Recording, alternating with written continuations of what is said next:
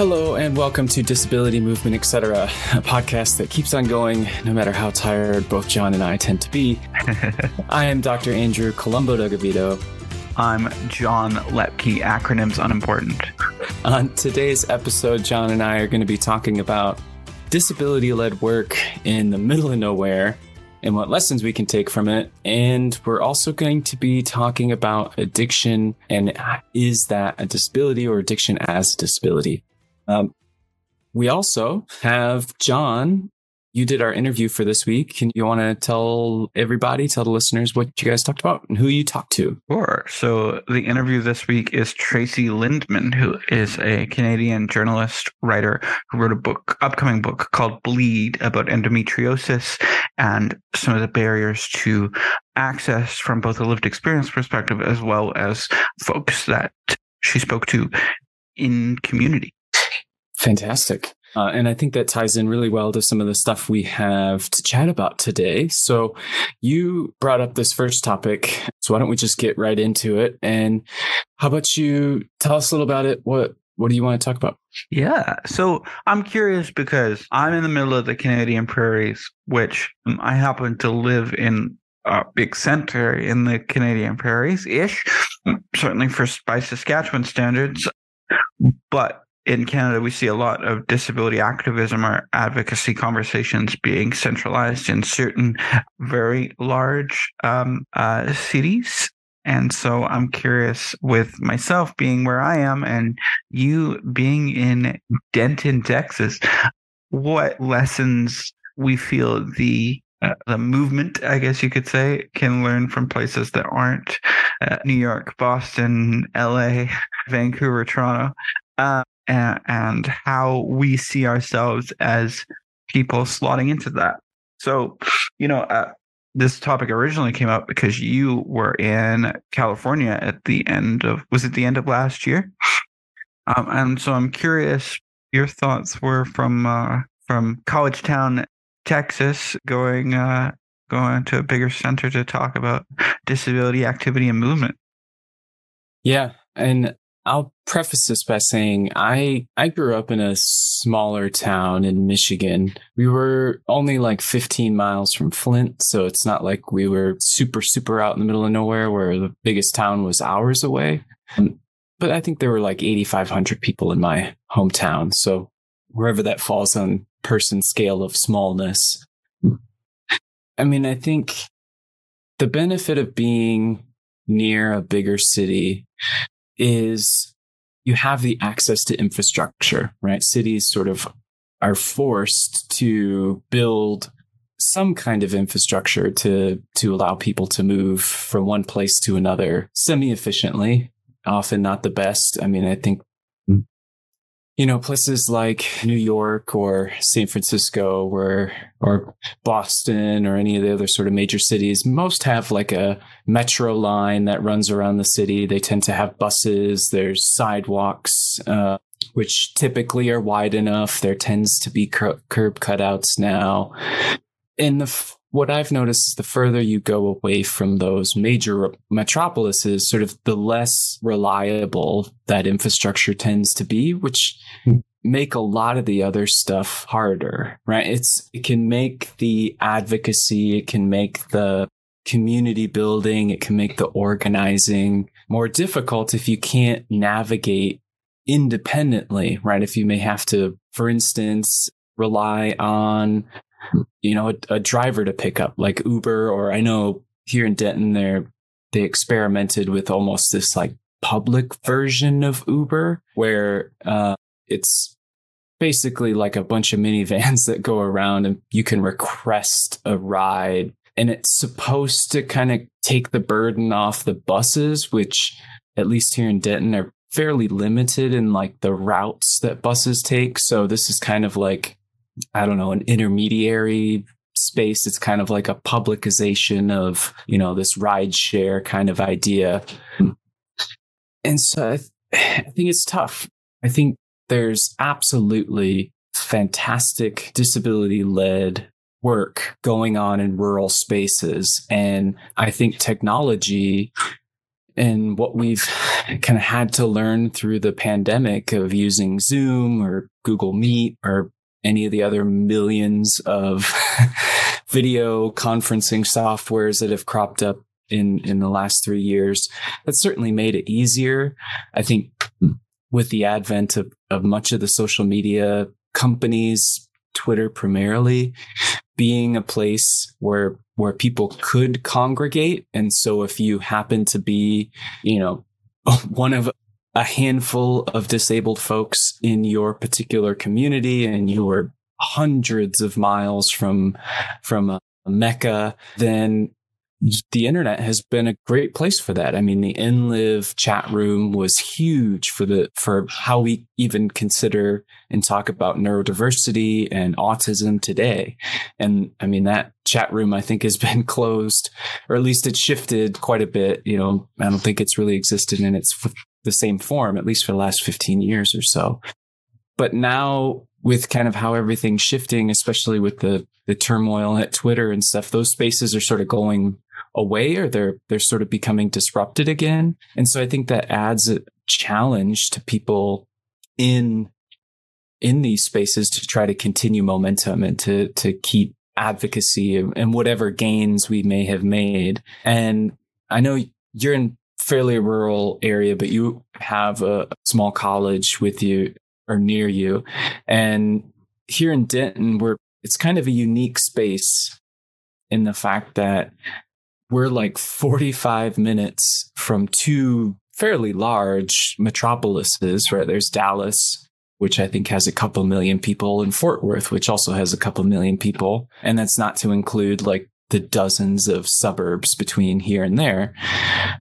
But if you go north of us, and that's all south of us. So if you go north of us, you know, there's small towns, but there's really not much until you get close to the Oklahoma border. So there's, I mean, we're sort of right on that cusp of of of urban and rural areas. Yeah, and we're um, certainly where I am. We're certainly not. uh We're not. um we're not rural in the Saskatchewan sense. We are, as I put it when I pitched it to you, comparatively the middle of nowhere. Uh, because you know, you just mentioned Dallas being 2 million people. My whole province is like 1.1, right?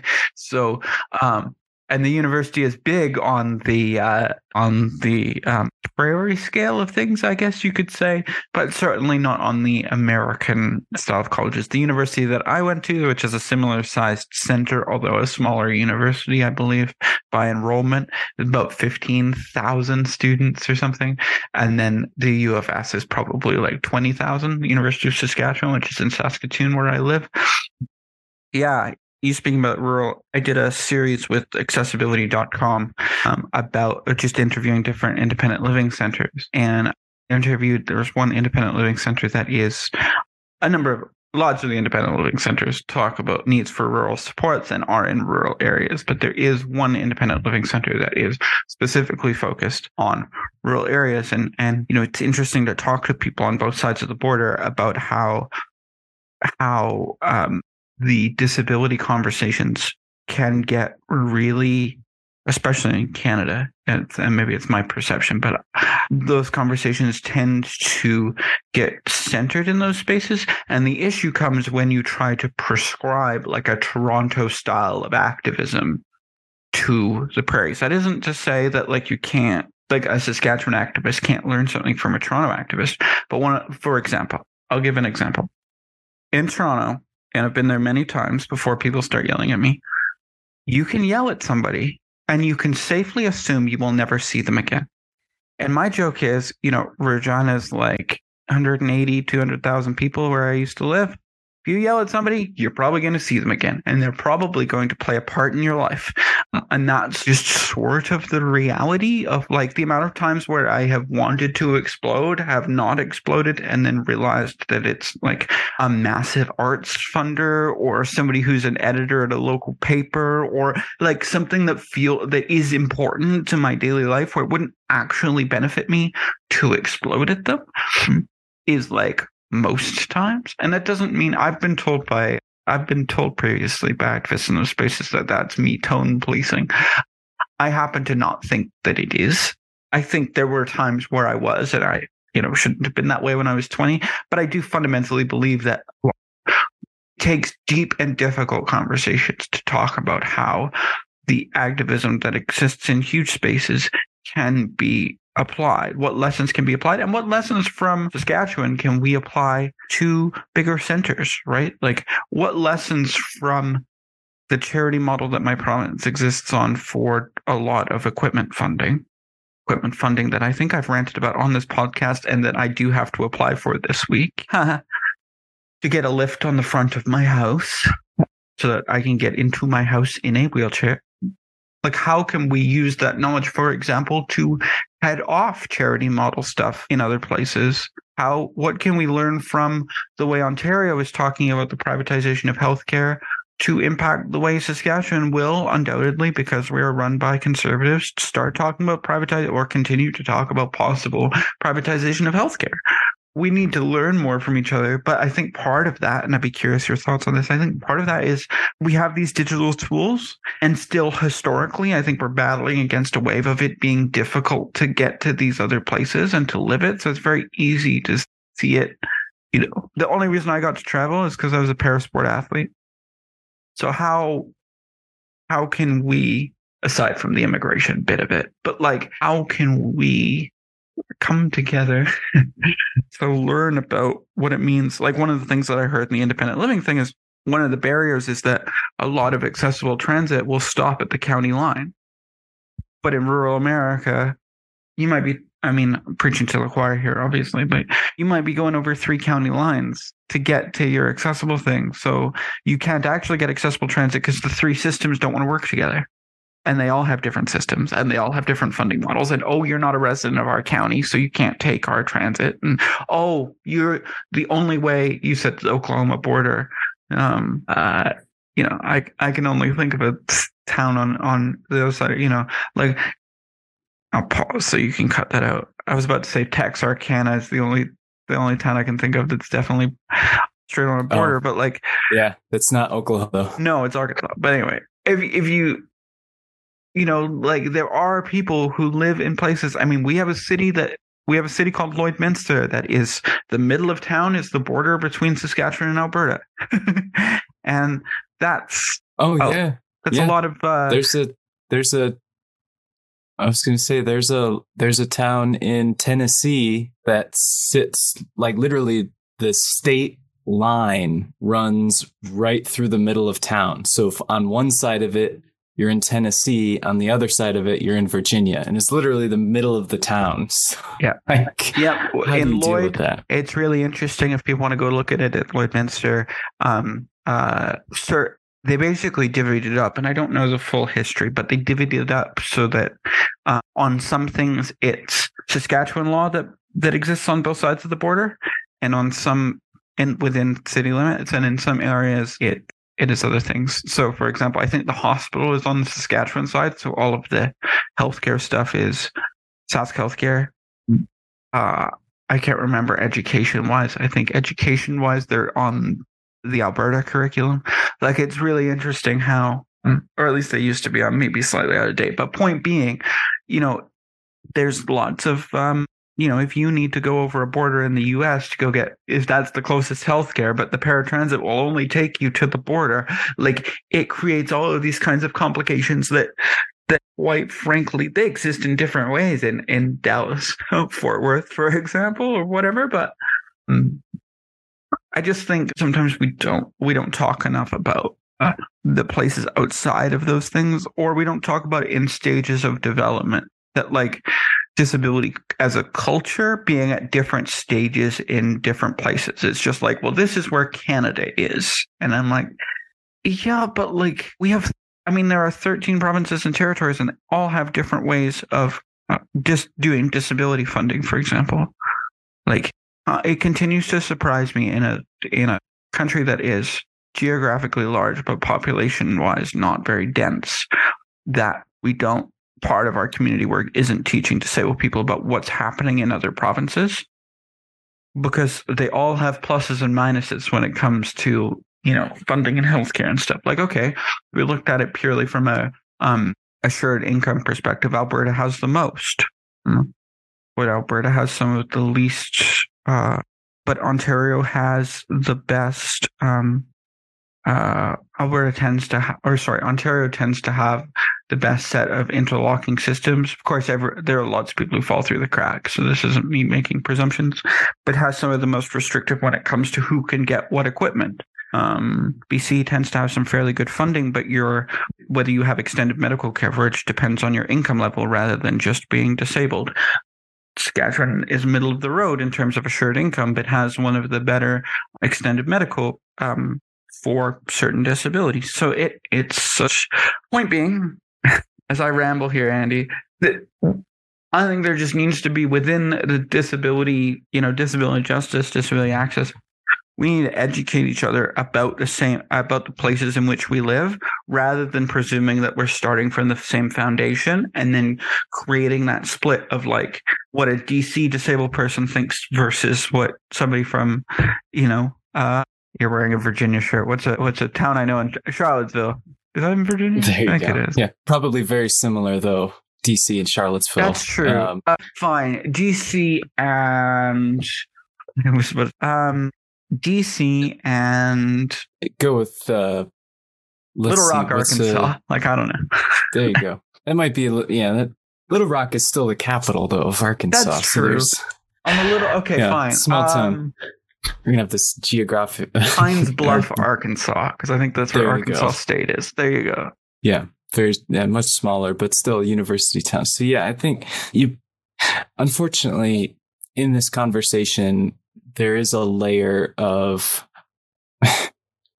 essentially identifying the flaws of a federalist system, right? Of of essentially how we've constructed modern democracies, at least in the U.S. context. And I and I'm not saying that Canada is um, copying the U.S. because certainly y'all have prime ministers and funky parliamentary systems, and but in in terms of Western democracy, the idea of of a weaker federal government in it, to allow for more localized municipality guidance is ultimately how we've gotten here, right? The the sort of I I don't want to maybe it's disregard, but but essentially lack of centralized support or guidance limits the ability to have a cohesive strategy to to help people across the board. but given I've been indoctrinated as I say, given given how I've been indoctrinated into this system, mm-hmm. I also understand why in the US can be helpful, right? To to sort of dev- default to letting the people in a particular community guide policy. The problem is, is you're right. You have, say, and I'm not saying Denton is great at this, but because it's certainly not, but Denton, we have this pseudo public Uber system. Yet you're right. They won't go past city limits. So if you happen to live as a disabled person a block past where the city technically ends, I highly doubt that that, that driver will go the rest of the way. They'll stop at the end of the line. They'll say, okay, you can get it from here. Or you have to do the typical thing of like the what I can only describe as crip negotiation. Yeah. Yeah. Yeah. Bargaining, pleading, begging, whatever Yeah. adjective you want to Knowing use. somebody but- who knows somebody who knows somebody who's willing to make an exception. Hmm. Yeah, it, it's But think- always I that, th- isn't it? I think you're right. I think we there are things to learn from each other in those situations though. I think there are ways in which rural folks have been very economical about finding ways to adapt to their current environments where it might not be the most ideal but we can figure things out fairly straightforward and you know it unfortunately it takes sometimes that individual effort because you happen to be the only wheelchair user or person with a visual impairment in your for the next 50 square miles for instance and you know so there's no other people that necessarily can relate to the issue you're facing and so i think we can learn a great deal from folks in those positions to to understand how can we help people who might not have, say, the resources or the access of folks in the Bay Area, for instance, and vice versa? I think the Bay Area, we can learn uh, at as it's been for the last 50 years, really a hub for disabled folks and disabled activism because it's, it tends to be more progressive. There, there's also a lot of affluence in the area. I mean, there's extreme income disparity in the Bay Area, extreme. But sort of the benefit of having those rich folks there is that their tax dollars can be used to help make sure sidewalks are accessible. There's bus lines everywhere. The metro runs, you know, that there are actually elevators to go down into the metro and you can access every station instead of like a quarter of the stations, which I think is what New York is at, like a quarter of the a quarter of New York subway stations or something ridiculously small have like elevator access. Everywhere else is stairs. So if you're a, a wheelchair user, you got to really make sure you know which stops have an elevator when you get yeah. off on, and that or you're like me and Andrew, who are a wheelchair user who shows up and makes a big show of carrying his chair down the stairs for fun, um, which yeah, has been exactly. my experience. I don't. I haven't been on the. Uh, I haven't been on the TTC recently, Toronto, but I. Uh, I have been in Montreal and, and been. It's a interesting experience. Uh, yeah, and of course yeah, I grew up in Britain, so I've been on the underground. lightly. yeah, but yeah. I, think, I, I think know, we can we can learn stuff. It's just the the um. You know, I think that there is an important aspect. You know, Canada being a confederation of uh, you know different provinces being able to make their their own decisions it gets messy. I mean, the reason that we're seeing MAID expansion is because of a Supreme Court of Quebec decision. So, you know, these aren't suddenly, uh, you know, these aren't suddenly things that, uh, you know, these aren't certainly aren't simple things. But I think it just requires more listening, and it's my same old diatribe that I go on on the podcast. I think it's also us knowing I obviously I can only speak to Canadians, but speaking to Americans, I think Americans, a lot of Americans feel the same way.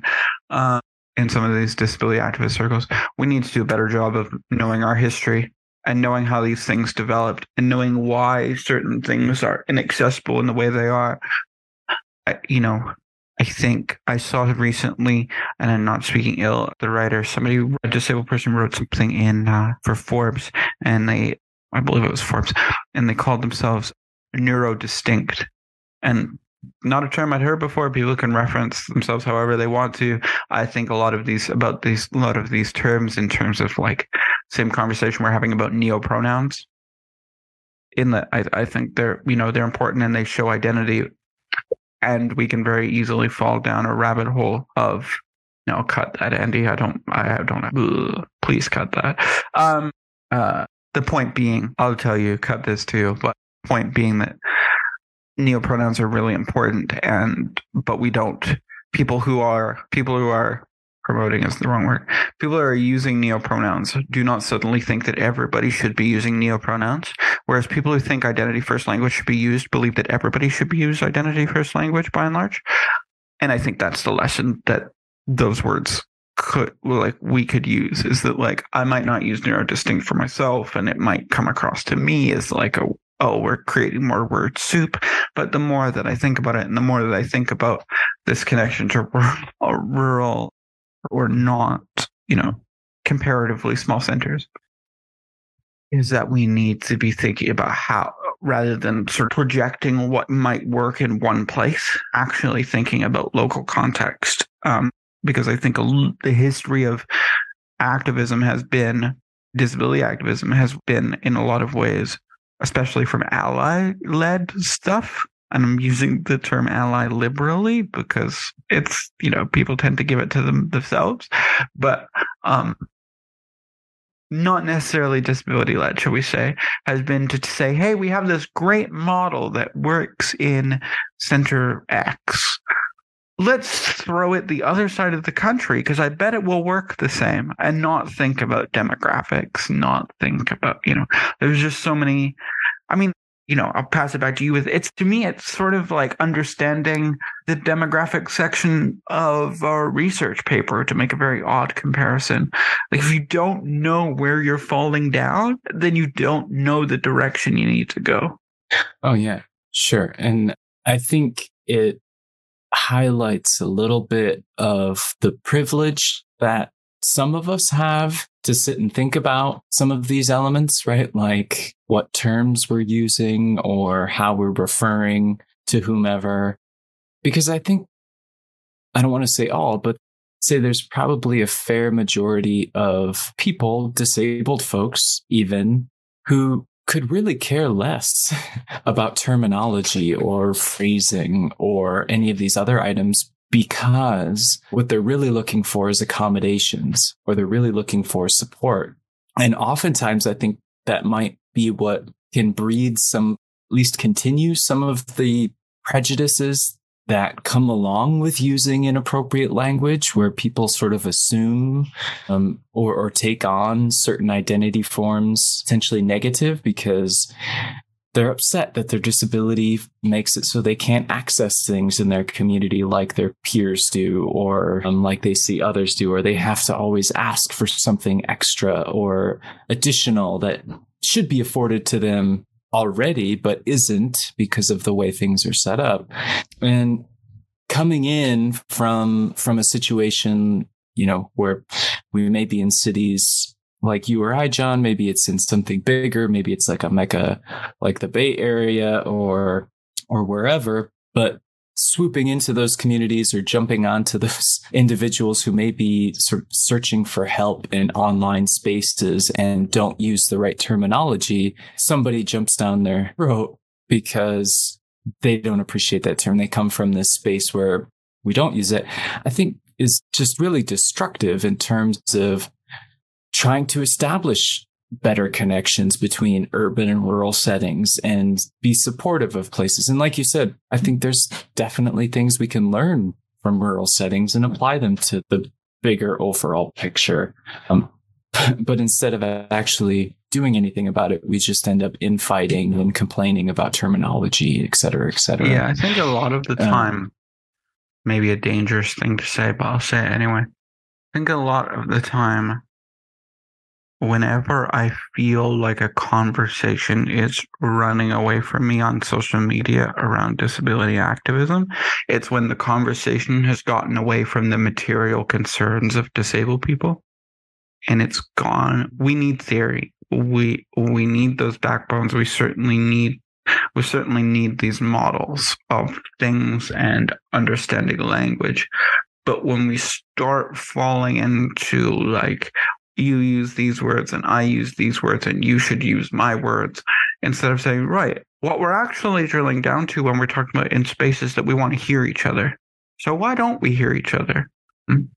Because the material realities of the people that I speak to on social media are radically different to most of the material realities of disabled people where I live.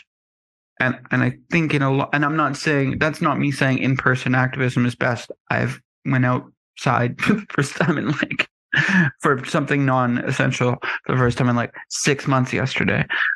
Not me saying we need to do in person over everything or you know whatever we tend to talk about in wider non-disabled activist circles, but I think we do need to reorient some of our conversations towards material material impact. And that requires like a large swath of different approaches. And you know, there's some great. It, it's that stopgap of, or that stopping point of so many activist movements where we're caught on the language because we don't feel as a community, and I think we're right. We're as a set of communities that people know the language enough. But then the question is, is our energy best spent writing article and article and article over and over again about identity first versus person first language? Or are we better off buying a bunch of demystifying disability from Emily Ladau and handing it to people? Like, to give an example, we'll talk about Judy Heumann a little later, leader of activist movement that recently passed away. You know, uh, a memoir. A memoir is a wonderful thing for these sorts of learnings. Uh, uh, you know, I am trying to be endlessly curious about how we actually change the material impacts around us for other people. And I think we already do this, by the way, right? The people who send mutual aid to each other. I think that just is less of a conversation than it could be because it gets drowned out by the vast majority of GoFundMe's and things like that. Um, you know, it's that meme of us all giving the same five bucks to each other. Like we're already doing this. It just tends not to be the focus because it's the hard part to talk about. It's easier to talk about language than to talk about the trauma of a GoFundMe. And I don't, I don't, to be fair, I don't know how to square that circle, but I think we're either. working towards so maybe, it. Yeah, I don't, I don't know how to square the circle either, but maybe that's a good reason that we shift to our next topic. And I think it's, I think there's a good connection here with the idea of, of language talking past each other and I think just trying to be more compassionate as a community in terms of being less beholden to labels or certain forms of identity and be accepting or, or recognize, I guess, when we're talking about access and we're talking about need, and that can come from a number of different things, being a thing that is diagnosed or something that is something you're dealing with and processing and don't necessarily have the money, the wealth, the time to seek proper diagnosis or or what have you.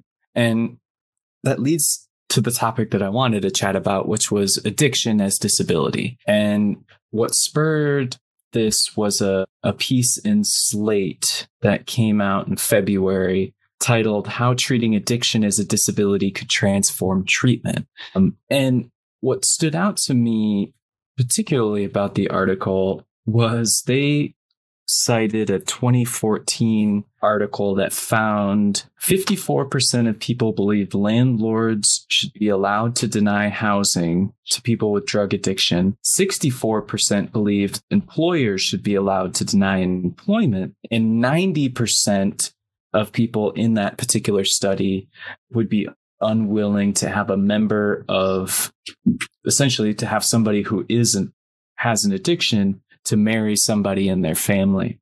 And I would venture to guess that the numbers, if you just took out addiction and replaced them with disability, they they wouldn't be too far off of that.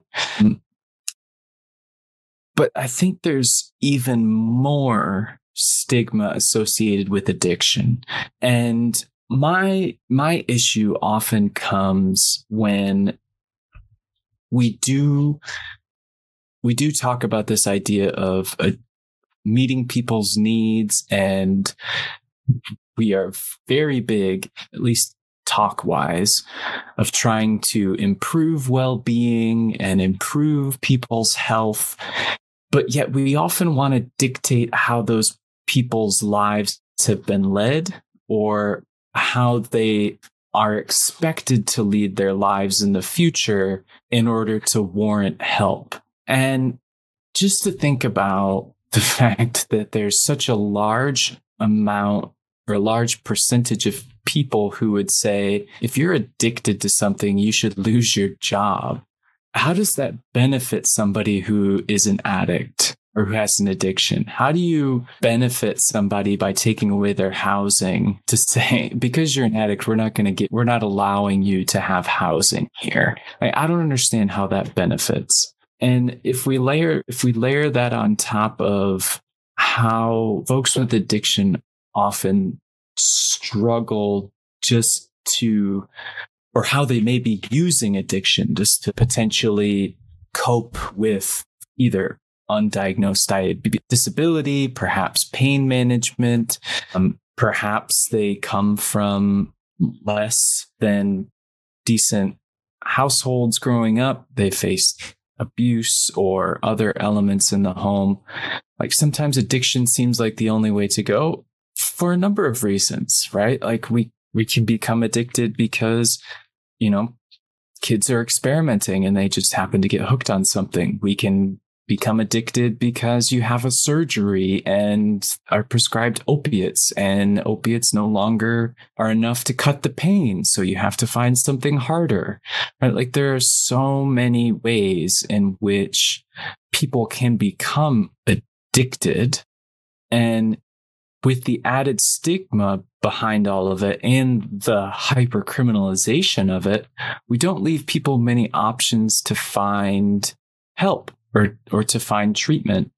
And that's that's completely set aside the fact that we are selective about the drugs people are addicted to, right? Like we're fine with practically all of most modernized society being completely addicted to caffeine.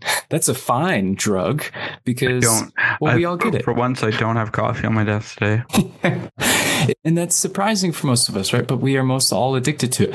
We don't think twice often about alcohol in spaces. I mean, certainly we deal with alcoholism and, and that element, but you have to have a real issue with alcohol before that becomes an issue. Somebody drinking four or five times a night, four or five times in a week, like that's not. I mean, most people would be like the same way. Well, yeah, and uh, you know, you said the link back to language, like addiction is covered underneath the ADA. It's covered in Canada. It's covered underneath the human rights framework, but it's not commonly understood.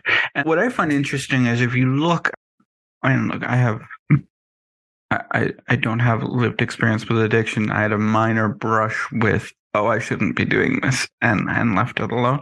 So this isn't me speaking from particularly from experience, but when we look at the treatment models of disability or sorry, the treatment models of addiction, when we're hearing about addiction as a disease, like it we are using disability language already. um, but it's again, it's that social stigma. And when I talk to people who who do work in this area, what they tend to tell me is when we're trying to treat people, it's very difficult to treat from a disability led model or to think about it in those terms because addiction is already stigmatized. So they're already dealing with one label once they've decided to get treatment or whether they've been forced to get treatment for, for the addiction that they're working through, working through, working with, right? So it's very difficult to teach from that disability led lens, not because necessarily you don't want to, but because it's difficult to, to support people in that way. And then I think if you ask the, to use a labor metaphor, I think if you, if you ask the rank and file disabled person whether addiction was a disability, I'm not entirely convinced that they would label it as such. I think I've told you, I can't remember if I've said this on the podcast. I've certainly rambled to you off of it about how it seems like every 10 years we have a referendum on a new thing, right? 2000 and when I was in high school, it was um, elementary and high school, which is telling you when I went to elementary and high school, early to early first decade of the of 2000s you know, people were talking about like, well, does ADD and ADHD fit underneath it? The last decade has been more conversations about chronic illness and chronic disability, which, by the way, definitely underneath the framework. My argument is that addictions is is the next one. Not that we ever completely get rid of it. Certainly, you know, people are once again talking over and over again about oh, all these people self-diagnosing as ADD and ADHD. Well, that's what. It's hard to make a distinction when a community has been told no for 30 years. It's funny how that works. Uh, yeah, I'm really curious how how addictions plays into you know our futures of disability advocacy. It, it has big echoes to me of you know, my own mental health disabilities and how people are willing to help you until your mental health becomes a you know they're willing to talk about anxiety and depression but if you get one of the quote unquote scary um, quote unquote Conduct scary disorder. ones air quotes then people mm-hmm. don't want to give you support and i think we're trending down the same line even within disability community when it comes to addictions it's like oh no scary people over there and i don't I, I don't think that that is a i don't think that that is an equitable way to go and I, I think more conversations about disability within addiction from a cross disability framework would really would really benefit. But you know, before the podcast, you and I were talking about addiction and its connection to, um, uh, sorry, before the podcast a few weeks ago, we were talking about the connection between the ways we talk about addiction and the ways we talk about hyper focusing and things like that. Did you want to talk about that? Yeah, yeah, and I um, you you brought up a couple other things too for me, and I think there's I think there's an immense parallel when we talk about addiction and whether it's a disability or not to things also like obesity. And I'm not I'm not equating addiction and obesity or, or anything along those lines, but the idea of could we classify for the sake of legally being able to give accommodations to folks who have obesity uh, or, or would be considered obese or, or overweight or, or any of the categories. And I often posit this question to my undergraduate students. Uh, many of which who are not obese wouldn't even be considered overweight by the BMI standards. A lot of them are kinesiology students and, and so therefore have had tremendous experiences mostly beneficial with sport and physical activity. So they tend to have a very narrow understanding of this idea of health. And of course, they're taught forever weight is bad, exercising or calorie restriction is the way to defeat obesity. And I've not done, I don't do a lot of obesity research and, and whatever, but I can certainly look at the fact that we've spent the last decade, almost two decades, essentially ostracizing obesity as being this awful thing, yet have literally no progress to show for it. Apparently, obesity is getting worse and worse and worse, and yet still also failed to acknowledge the fact that you can be obese and be healthy. Those things are not mutually exclusive. Um, the other piece in in line with hyper focus and seeking relief or seeking some kind of way to cope with one's disability, whether it is ADHD or not, I think is um, there's such overlap, right? Like the statistics on ADHD and addiction alone are are frightening, right? Like the amount of folks with ADHD or some other sort of either learning disability or behavioral emotional disability that often turn to addiction because they've been failed elsewhere, right? Like I'm, I don't think I've ever reached the point in which I would consider myself an addict, but I stopped drinking alcohol around the age of 21, right? I had enough poor experiences before my legal drinking age to realize that if I kept doing this, it would not lead to a very good space. And you know, so I stopped drinking. And whether I don't remember going through withdrawals, I don't remember doing any of those things, but I, I, realized that this was not a good thing for me. And ultimately, that did come back to acknowledging my own ADHD and how, particularly for me, certain stimulants or depressants act in different ways. So when I drank alcohol, I would be like I just did an eight ball of cocaine. Like I would be just ready to go. I could stay up until ungodly hours of the night where everybody else kind of gets that depressive side of, of drinking alcohol. And it was just such the total opposite. Um, but I, and I've since, I'm now medicated. I, I take, uh, Adderall, which a large number of the country takes for ADHD. And whether that's overprescribed or not, I don't know. Probably it is. Maybe it isn't.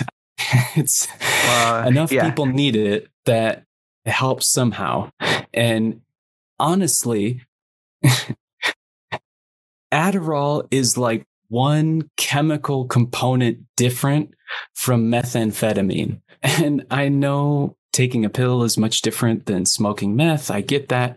But literally, the chemical compounds are similar. And so if I, in a, in a place and I think we can tie this back to the rural discussion.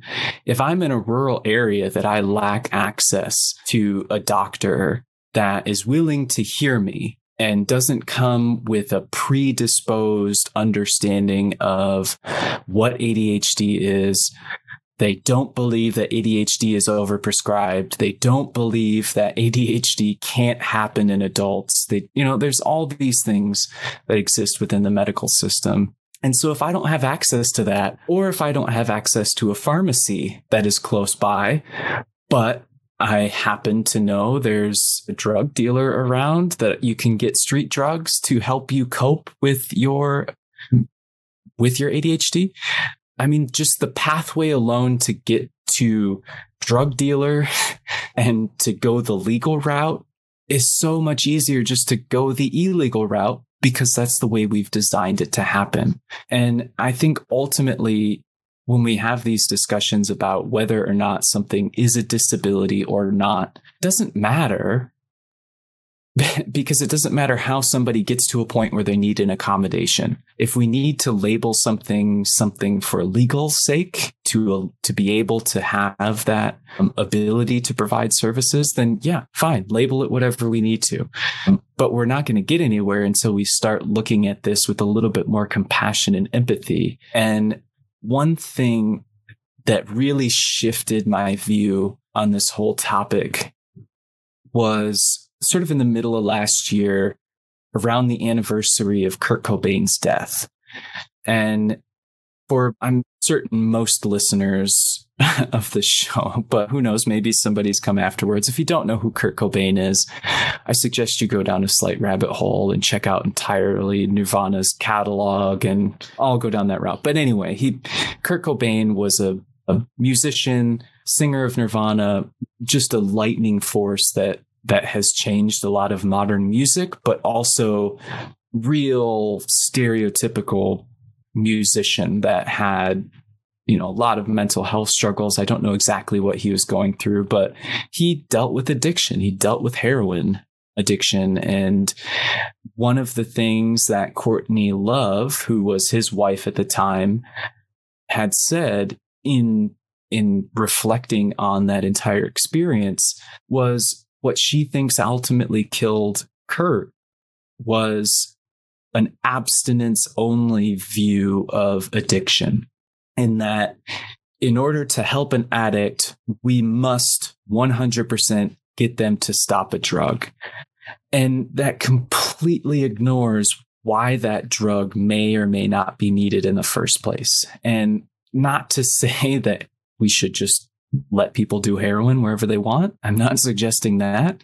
I certainly do believe that we should provide needles to people who need them, that we should provide uh, safe places where people can use if needed under supervision where appropriate and that way care can be provided but there are countless stories of people who use a drug in order to be able to cope with daily life. And in fact, all of many people do. If you have a drink, a glass of wine or a beer in the evening to help you relax from your stressful day, well, guess what? You are you are taking a drug and putting it into your system. The only difference is, is you maybe have the ability within your system to manage holding off on that until the end of the day, whereas somebody else may need it at the very beginning to even start their day. And I think until we acknowledge that, we're going to have people who abuse drugs or use them way too much or get turned into drugs that, that will lead to places bad, bad places in their life. But we're also going to continue this process where athletes who are who become injured and become addicted to pain meds will ultimately be addicts and hide that cough, because of cough, the shame. NFL players cough. Yeah, or I mean just literally any parasport athlete. I mean many parasport athletes, especially if they're they're, you know, an amputee or or they have a traumatic injury that caused their disability, like there's likely to be pain there. There's likely to be some kind of pain management routine. And if we don't talk about how easy it is to become addicted or how easy it is to allow a drug to start running the show, right? There's, I think there's a difference between we could certainly maybe this will piss people off of of the idea of functional addicts, right? Where you you're able to quote unquote control the amount you take or you do just enough to keep you at an even keel. I understand there's problems with that. But if we can talk about it, we're going to be much more likely to catch people who start venturing into that space where they are no longer in control of that addiction. And well, I, I, think yeah. a lot of the times, and especially in the US, although it's true in Canada as well, carceral mindset that people have taken towards addiction, you are criminalizing being disabled. Now, whether we understand that as a society, which we don't, I'm not even sure disability advocacy communities really get that unless they have some lived experience or connection or they're in those circles because certainly a lot of disability activists are in they're also at police and prison abolitionists et cetera et cetera et cetera um but yeah you're right i mean the endless discussion about um, safe supply safe consumption sites etc the endless sort of battle that uh those with addictions have had to fight I mean, even when we say that, those with addictions, we're using person first language. So, like, language is interesting here as well. Like, the sort of not in my backyard approach of a lot of places of like, yeah, people need support, but like not where I can see it, right? Yeah. Um, yeah. I think we do have a yeah, lot of, a... I think we do have a lot of, we make some pretty false assumptions about like, well, they wouldn't say this to wheelchair users. But one of the things that I think they wouldn't say to wheelchair users, I think we're right, is that like no like the I mean this is a bit of a funny comparison, but like the difference between a physical rehab hospital and addictions rehab, I don't think too many people would be very not in my backyard about like a spinal cord injury place. No. I try to tell them that there's a, a drug rehab place behind them. Yeah. That people are horrified. And, and you go, right, but it's Yeah. It's, it's fundamentally it's, the same thing. But we just don't perceive it that way, and it it's yeah. it's endlessly it's, it's even frustrating yeah, It's even more even more taboo than disability alone, right? And I mean, just the way we portray addiction, you know, the I mean, I I in the US we've struggled with this forever. And one of the ones I find most hilarious is the fight against marijuana and how how that conversation has shifted a lot of things, particularly in the recent years, in, in terms of, like you were saying, Jen, uh, drug charges for, you know, essentially possession charges, right? People who got thrown away for mandatory minimums of like five to 10 years for having essentially the equivalent of a joint on their person. And it's like this one that's not helping the person who you happen to catch. And ultimately it's not stopping this what's been portrayed as this like drug epidemic or whatever they call it. And it ultimately doesn't benefit anyone. It doesn't like you said we're always like yes people need support. They need help. They need this. They need that. But we just don't want to see it and we don't want to talk about it we just want it to happen. And the only time it really ever becomes a conversation for most people is when it ultimately impacts them directly. And I, I really struggle with that aspect that we, I think we as a society are just so reactionary to everything. We, we wait and we say, okay, how do we fix this thing now that it's happened? Despite people talking about it for decades, right? People have been saying, Hey, this is something we should be talking about. And circling back to, for instance, the, the shift on marijuana and weed, it's also led to places like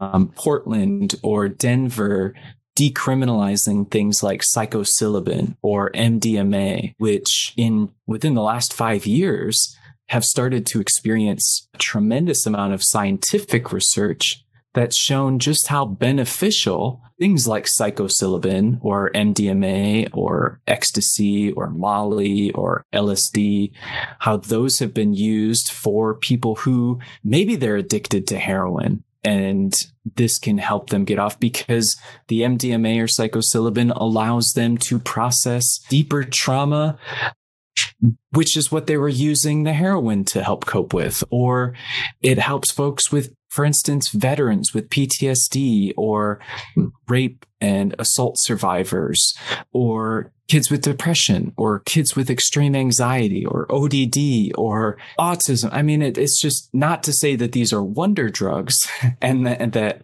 I certainly don't believe that, but that when we strip away the stigma that's involved.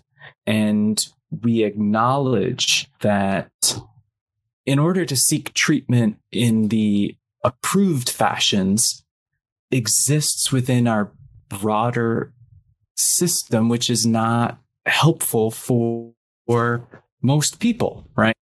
I think you get into this with Tracey talking about the ideas of medical racism and medical ableism and just like the belief that, say, for women, they can't be autistic because aut- autism doesn't occur in women as frequently. So doctors are predisposed to not look at somebody, well, not look at, and at a woman. Yeah. And not to be annoying, but it's it's more yeah. so that the diagnostic criteria were created around. Oh, sure. Like, yeah, I'm yes, created. They were the, created with men in mind, just like a lot of the a lot of the well, a lot of oh, how absolutely. it happens now. But um yeah. Oh, yeah, for sure. And there's historically there's another underdiagnosed. Example. Yeah, and there's another example of like I forget what it was, but there's a thing with African American men that for some heart rate measure, I can't remember exactly, that doctors were applying this like added thing to be like, well, yeah, black men don't qualify because XYZ or whatever. And what they found is that that really was just based in this sort of really shitty evidence in the past. And once they changed and looked at it, they went, oh, yeah, that makes sense. That makes sense why African American men have this, this high rate of cardiovascular disease because in our entire way of prescribing and looking at this, we've been analyzing it in the most inappropriate fashion.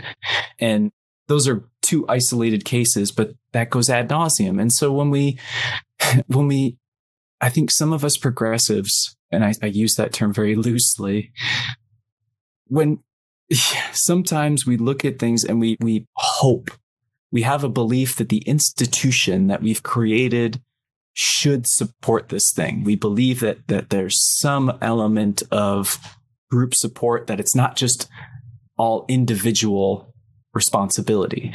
Yet, I don't think we do enough to really acknowledge how poorly we've set those institutions up and how badly those institutions have failed people and that critiquing those institutions is not to just say, well, let's scrap them, let's get rid of them entirely. And in some cases, i I might say that because you tend to be that damn leftist who's a little bit too radical for even the leftists. But there are times when if you just get rid of an institution, you're going to hurt a lot more people than you may end up saving. And there's always going to be some discomfort with change and shifting. And we can never fully account for every single possible scenario. Yeah. To me, to me it's like there's a difference between you know the institution and the way that we think about it in terms of the medical institution or as we'll get to in Crypt of the Week, the legal institution versus obviously the institutionalization of disabled people in those settings. And I think it's so uh, how we talk about it, which is really the foundation of this podcast, but how we talk about these things needs to be heavily context dependent because a lot of the things that are really damaging to community are still happening because somebody with power believes it is the highest good there is no other reason for the Judge Rotenberg Center to exist other than people with power believing it does uh, reach as a highest good, which it very much does not. Don't zap autistic people. Can't believe that has to be said. However, yeah, you are always battling against somebody who believes in their heart of hearts that they are doing right by disabled people. John, I, I think that's a great place to end. We could certainly talk forever, but let's take a break. And when we get back, you will hear John's interview with Tracey Lindeman.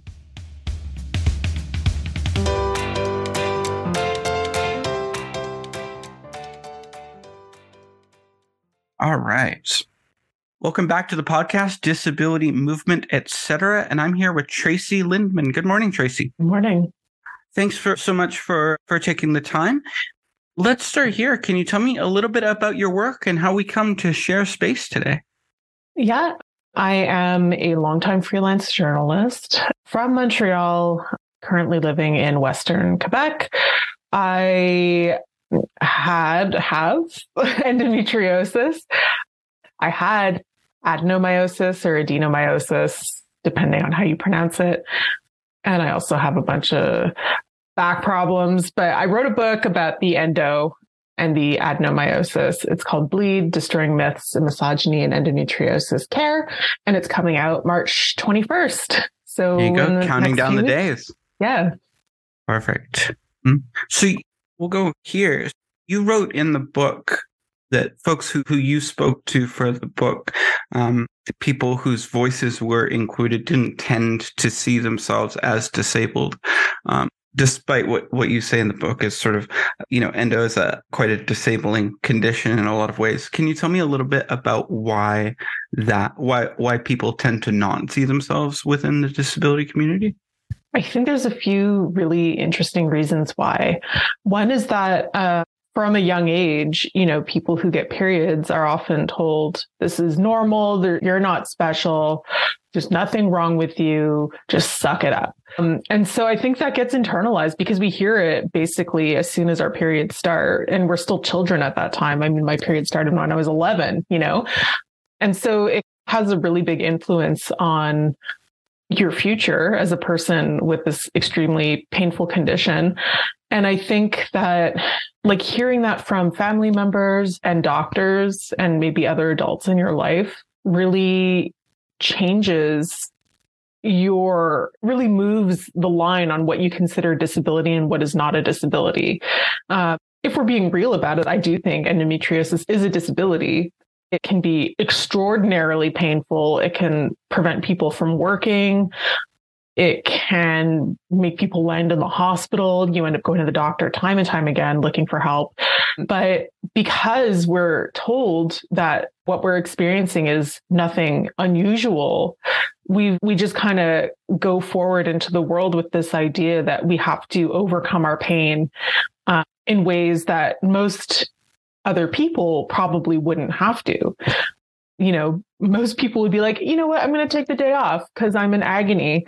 But, you know, for me, for example, like I would still go to work, I would still go to the gym, I would still go to the grocery store, I would still do all those things despite the pain that I was in because I thought that that's just what I should do, that I didn't have an excuse to take it easy. And so that internalization is a really powerful tool. And what ends up happening is that we all become like really high functioning disabled people for better and worse.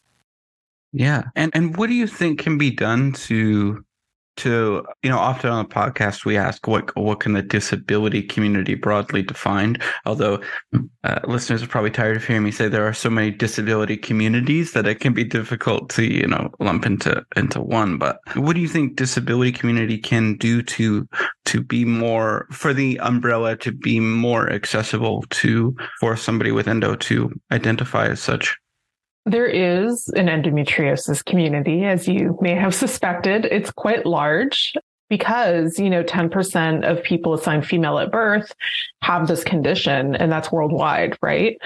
And also, there are like unknown numbers of trans and non binary people, and also rare cis men who have endometriosis as well.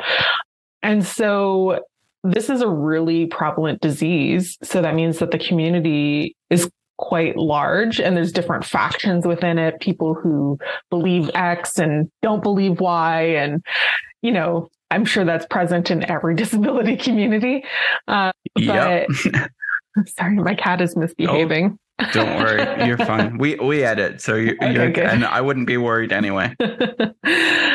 he's he's very rambunctious today. He woke me up very early. Yeah, so there are these different factions within the community, and I'm not sure if people with endometriosis want to be under this larger barrier of just disability in general. I think people are very attuned and focused on their particular challenges.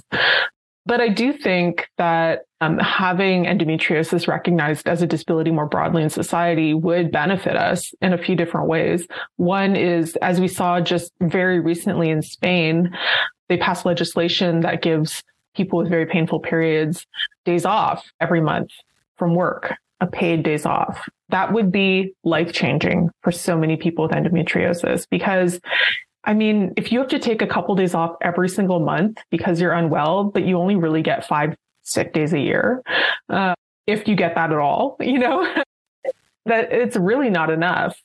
And so having some kind of disability status and having that kind of access to time off or being able to work more flexibly would be really important for us to be able to contribute uh, to society, to the economy, to our own households and livelihoods. Another one would be that we would have better access to benefits. One of the people I spoke to for the book had or has uh, endometriosis on her diaphragm and lungs. And what that did is it caused uh, something called catamenial pneumothorax, which is basically a fancy way of saying collapsed lungs that are tied to your menstrual cycle. And so she was blacking out regularly because of these lung collapses. Like, how can you go to work in that circumstance. But her doctor was very reluctant and initially refused to fill out any kind of forms with the provincial government classifying her condition as a disability. And so she was still going to work and still struggling and still, you know, kind of using her vacation days and paid time off to kind of compensate where, you know, the government and her employer would not accommodate. Yeah. Uh, as as, the writer of the book, and and this is a very book reporting question, I'm about to sort of betray myself in a way, but you know, what was your biggest surprise as you as you reported out the book? I think the biggest surprise was how common these stories are. As someone with endometriosis who started developing symptoms very early on in my life, you feel really alienated. You feel really isolated in your suffering because, because you have these people all around you saying that there's nothing weird or unusual. And so you go, well, it must be something wrong with me, right? It's my fault that I'm like this. And it's really hard to get out of that mindset as you get older but, you know, what I learned from interviewing all these different types of people is that actually, like, we all felt alienated and isolated in very similar ways. And we've all kind of had to grow up in this medical system that does not really care about us or want to treat us, I think. And you know, I intentionally worked really hard to make bleed as intersectional as possible. Uh, I am like a cis white lady. So I was very cognizant of that. Although like the discrimination that I faced in the medical system has to do with my body size and also like my socioeconomic status, because when I was younger, I was very much a welfare kid and I looked like it. and that really influenced, I think, how a lot of doctors saw me.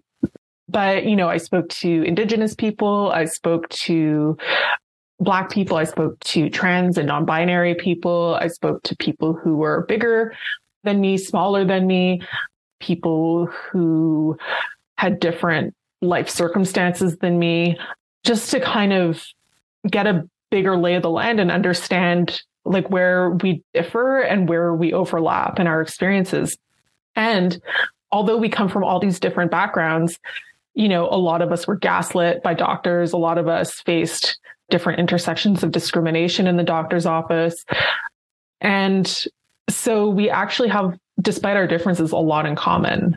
And I think that that, um, that kind of understanding would be really helpful in moving the dial on endometriosis in Canada and abroad. Thank you. Yeah. I'm curious. You spoke about obviously just now, but intersectionality of all of this. How how do you think that plays into? I mean, you read it in the book, but just for the listeners, can you tell me a little bit about how you think that plays into um, uh, you know this the systems that patients are bumping into and ways that uh, that people are disrupting that system i think we can't forget that uh, medicine writ large but gynecology specifically was created uh, they were created by white men in a paternalistic and patriarchal society that uh, didn't care about women didn't care about black people, didn't care about indigenous people, didn't care about pretty much anybody. like, you know, if you look at the early days of gynecology, for example, like you see how it was very much motivated by like scientific discovery and not to help people, not to curb their suffering and their pain. And so that's been handed down a lot. And so, you know, it's not unusual today go into a doctor's office and they still look at you in this like very like you know clinical like yes or no type way, like, you know, the pain scale, like mark an X on the line where you feel the pain, you know? Uh, but they really fail to take into account personal circumstances, um, the degree of suffering, how it disrupts your life in all these different ways. And they, because we live in a society that is still very much, you know, racist, sexist, fatphobic, transphobic, you know, discriminate discriminatory against people with disabilities. Um, like when you go to the doc, like the doctors are not immune from these societal forces that are outside of medicine, but they're also not immune from the forces that are inside medicine that have shaped how medicine behaves and how it acts and how doctors are trained to behave. And so we bump up against it constantly all the time. It's you know, as someone in, in Bleed said, you know, often we think of discrimination as these really overt acts, but often it's coded language. It's little slips of, you know, your people don't do X, Y, Z. Um, you know, like, so sometimes you don't even catch it. Sorry, my cat is here.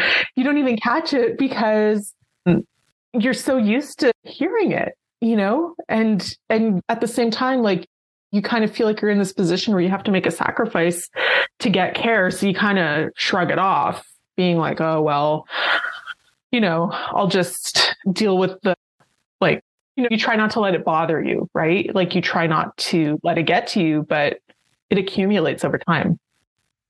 Down. Um, it's all good. Oftentimes, my my wife's still home. She hasn't gone to work yet, but oftentimes my my dog is in here being my office manager. So no no worries at all.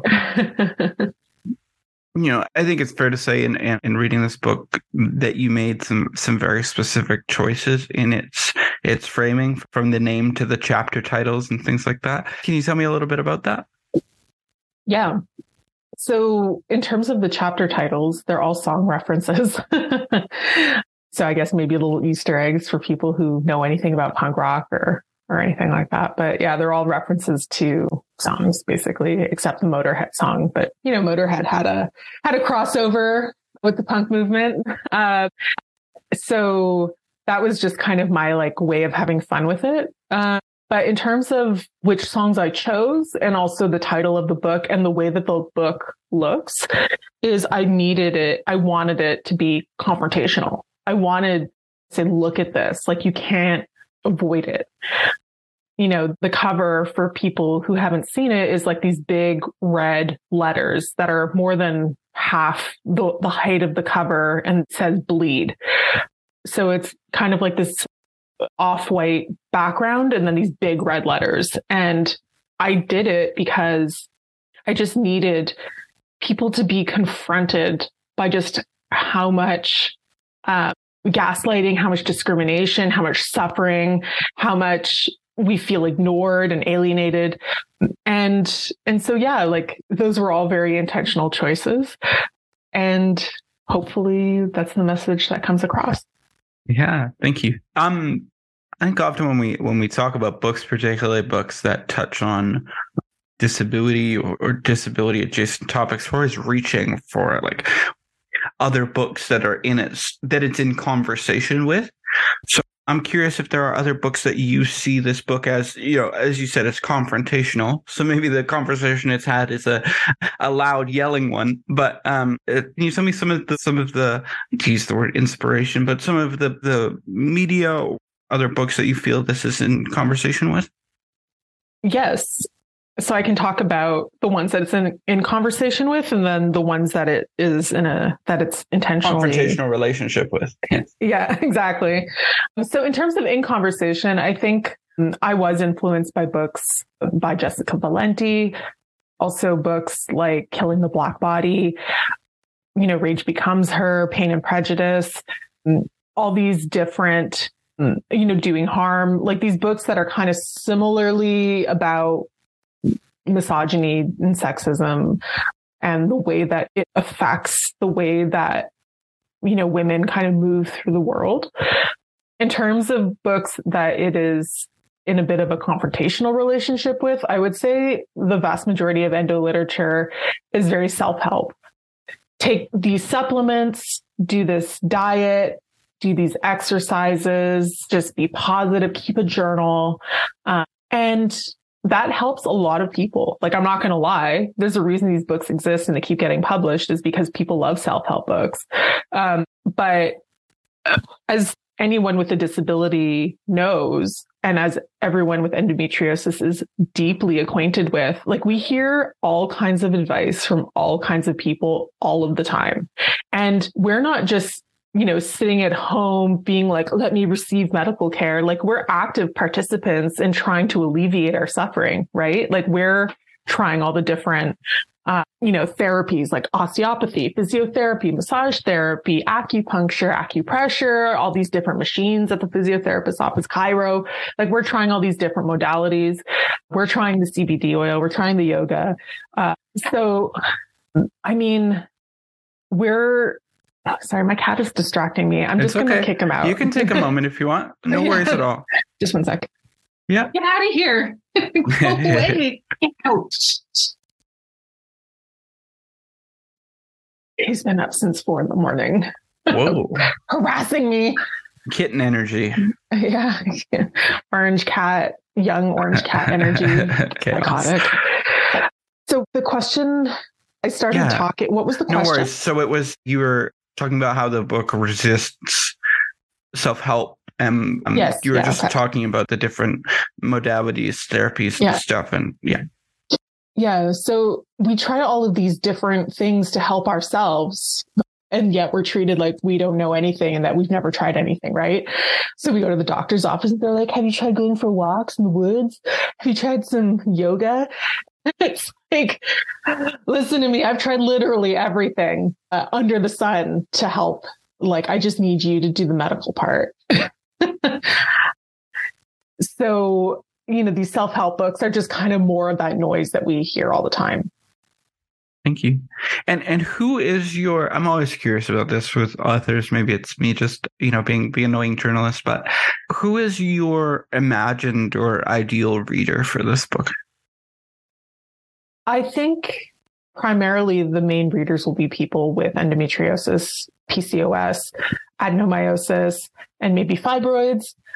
I'm hoping it also gets read by the larger disability community and hopefully also the general public because it isn't only about the experience of having endometriosis. It's also the history of gynecology. It is how discrimination manifests itself in all these different scenarios, including in the doctor's office, and how doctors are also part of society. And so, therefore, are not immune from these beliefs. Uh, so, I mean, I think that there may be something for everyone, but definitely I wrote it for people who are like me, like people who just feel totally dismissed, have never been heard, have never been helped, and who are looking for answers, not just in terms of how to solve their own pain, but also just how to like what to do with all this anger. I think. I think we're told not to be angry, especially women are told that you're not supposed to be angry in this world. Like you should just, this is just the way things are for you. And just embrace it, you know, and it's very unbecoming and unladylike to get angry. But we have a lot of reasons to be mad. And I think that validating that that feeling and encouraging people to kind of use their experiences as catalysts to demand better is my main mission with the book. Thank you. I'm going to take a disabled brain fog moment and look at my notes. So Yeah, for sure.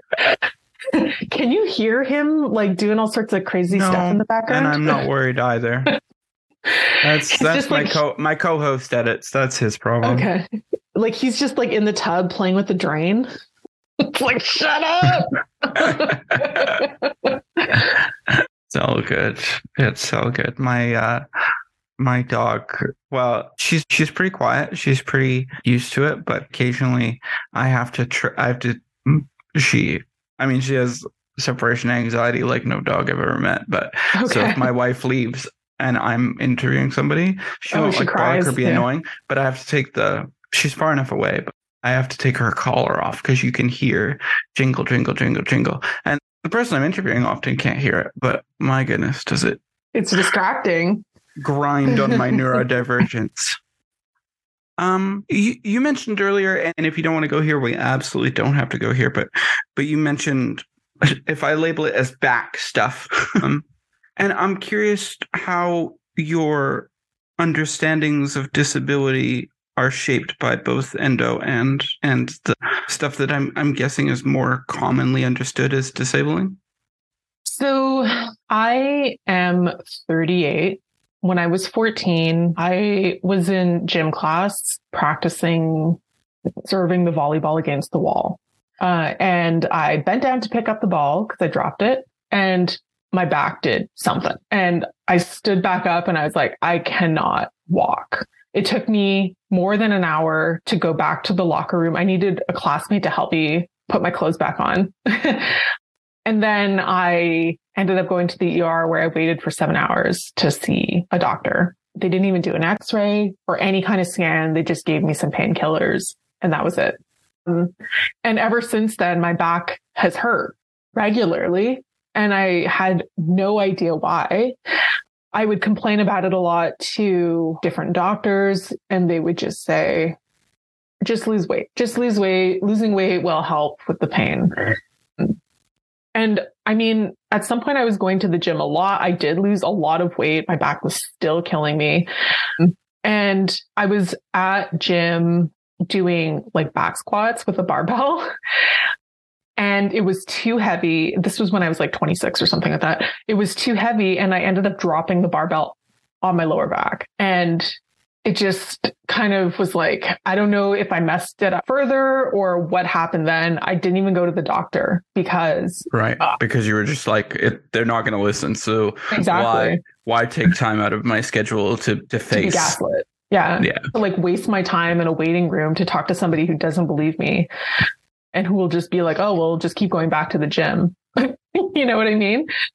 And so I was like, whatever, I'll just deal with it. So I just kept taking, like, I had a prescription for like really high dosage of Aleve for my cramps. So I was just taking that because that was also indicated for back pain. And that's pretty much all I did is I just took this 500 milligram naproxen, which you can only take twice a day because of the high dosage and because overuse creates ulcers in your stomach. And then when I moved from Montreal to Ottawa, I got a family doctor and I was like, my back is messed up. Like it's been messed up for a long time. Like, can we like something about this? Because what what had happened actually is that I started feeling like really intense pain in my knee, and I thought that that was from a time when I almost broke my kneecap. But as I went to the physiotherapist, they were like, "I think it's coming from your back," because it was like the back pain radiating down my legs. Right. And so finally I got x-rays and they were like, oh yeah, your back is real messed up. they were like, they were like, oh, it's like spondylolisthesis and some other stuff. And I was like, okay, well, at least now I understand like what this is. Uh, and then I just was like going to the osteo and the physio and kind of just doing the same thing. Right. And then finally I, I got at some point when I was, it was like 2018, I guess I went to an orthopedic surgeon a consultation and they made me do all these like balance tests and walking tests and stuff like that. And then I sat down in the office and he's like, have you considered losing weight? It's like, I'm to, I straight up disassociated. I was just like, I can't process this conversation. I stopped talking to him. I just stared off into the distance and he was like, hello, is there something wrong with you? And I was like, I can't talk to you. I just got up and left. Um, and I wrote him an email the next day explaining why. And his answer was, I'm sorry, I couldn't help you. How helpful. Yeah. And I was like, well, I mean, you could have helped me if you would listen to me. But I mean, who's keeping score here? But uh, yeah. So, I mean, that kind of put me off of seeking help. But meanwhile, my back has been getting more and more sore. And I actually had a CAT scan for an unrelated reason to my back, but it was in that region. And the CAT scan report is like, like digestion system looks normal, but her back is really messed up. And so I was able to bring that to another doctor who I was seeing for a different reason. And, um, you know, he was like, well, what do you want to do about your back? And I was like, no one's ever asked me if I wanted to do anything about it. But yeah, like, am I going to be able to walk when I'm 60? Cause like, I feel like the visual that I have in my mind of what my back looks like is basically that it's like detaching from my legs. So, I mean, like, it's a serious question. Um, and so he sent me for an MRI and I got the requisition in August of 2022. And when I saw him in January of 2023, I still hadn't had it because the waits in Quebec are so long. He sent me to the Ontario side. I got it in a week.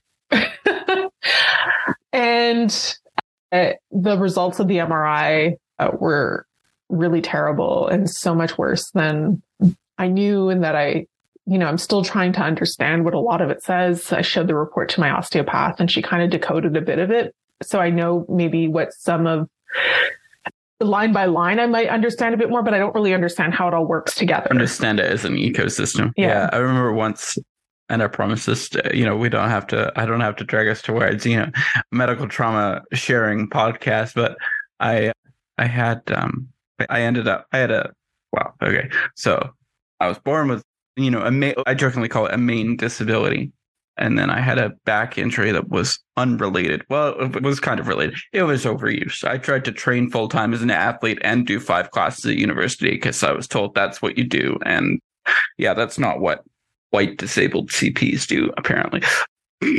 uh, but uh, during that process, I went to a physiatrist. Um, bless him. Uh, as people in the southern US might say, bless his heart. because it was uh, it was sort of like I walked in there thinking I was going to get some kind of care, and I got so we have two options: medical marijuana. This was like 2011, so like not not a common topic of conversation. Medical marijuana, or we can cut the nerves in your back. Those are your two options. And I was like, wow, those okay. are real extremes. I was like, so I'm going to take neither and I'm going to go back to the, you know, the anti-spasmodic medication and, and hope and pray, basically, despite not being religious. Um, yeah, and from what you said, like I think myself and, and certainly listeners can uh, you know feel some some kinship with that like how do i put it grieving process of lack of function that i think comes through in our our conversation of like like you said earlier with with the folks that you spoke to for the book with endo like the uh you know when work is harder when doing anything is harder and you've got to take unpaid time off to be able to take care of yourself. There really is that depressing aspect, isn't there? Of like, oh, I'm I'm missing out on what what I imagined life to be. It's a bit of FOMO, but it's also like resentment. Just like I can't believe I have to do this, like because no one else will care about me and care for me. Yeah, um, and the medical systems typical mode of like, well, well, it's your problem. Yeah, uh, if only you just did things a little bit better or differently, like maybe you could fix yourself. And it's like, yeah. sir, my bones are not in the right place. like, what do you want me to do about that? Yeah, I was speaking about movement in a different way. I always find it funny when Paralympians come back or para athletes that are elite. Maybe they're not at the Paralympic level, but you know, and they go in for something and they're told, "Well, you should you should be in the gym more," and it's like, no, no, their full time job is being in the gym. That is not the problem. know? Yeah, like. Uh, about this back stuff because it's still very like much in process um, and like I don't have answers. Like the doctor who referred me for the MRI said he would refer me to a neurosurgeon. But I mean, in the Quebec system, I know the Canadian systems in general are like not great, but the Quebec system is like a special awful that special brand of hell. Yeah, like when I was living in on, on the Ontario side, it was totally so much better than the Quebec side. The Quebec side, especially near Ottawa, is so terrible. It's insane but anyway, like, and I was like, great. So maybe I'll get to see somebody in like four years.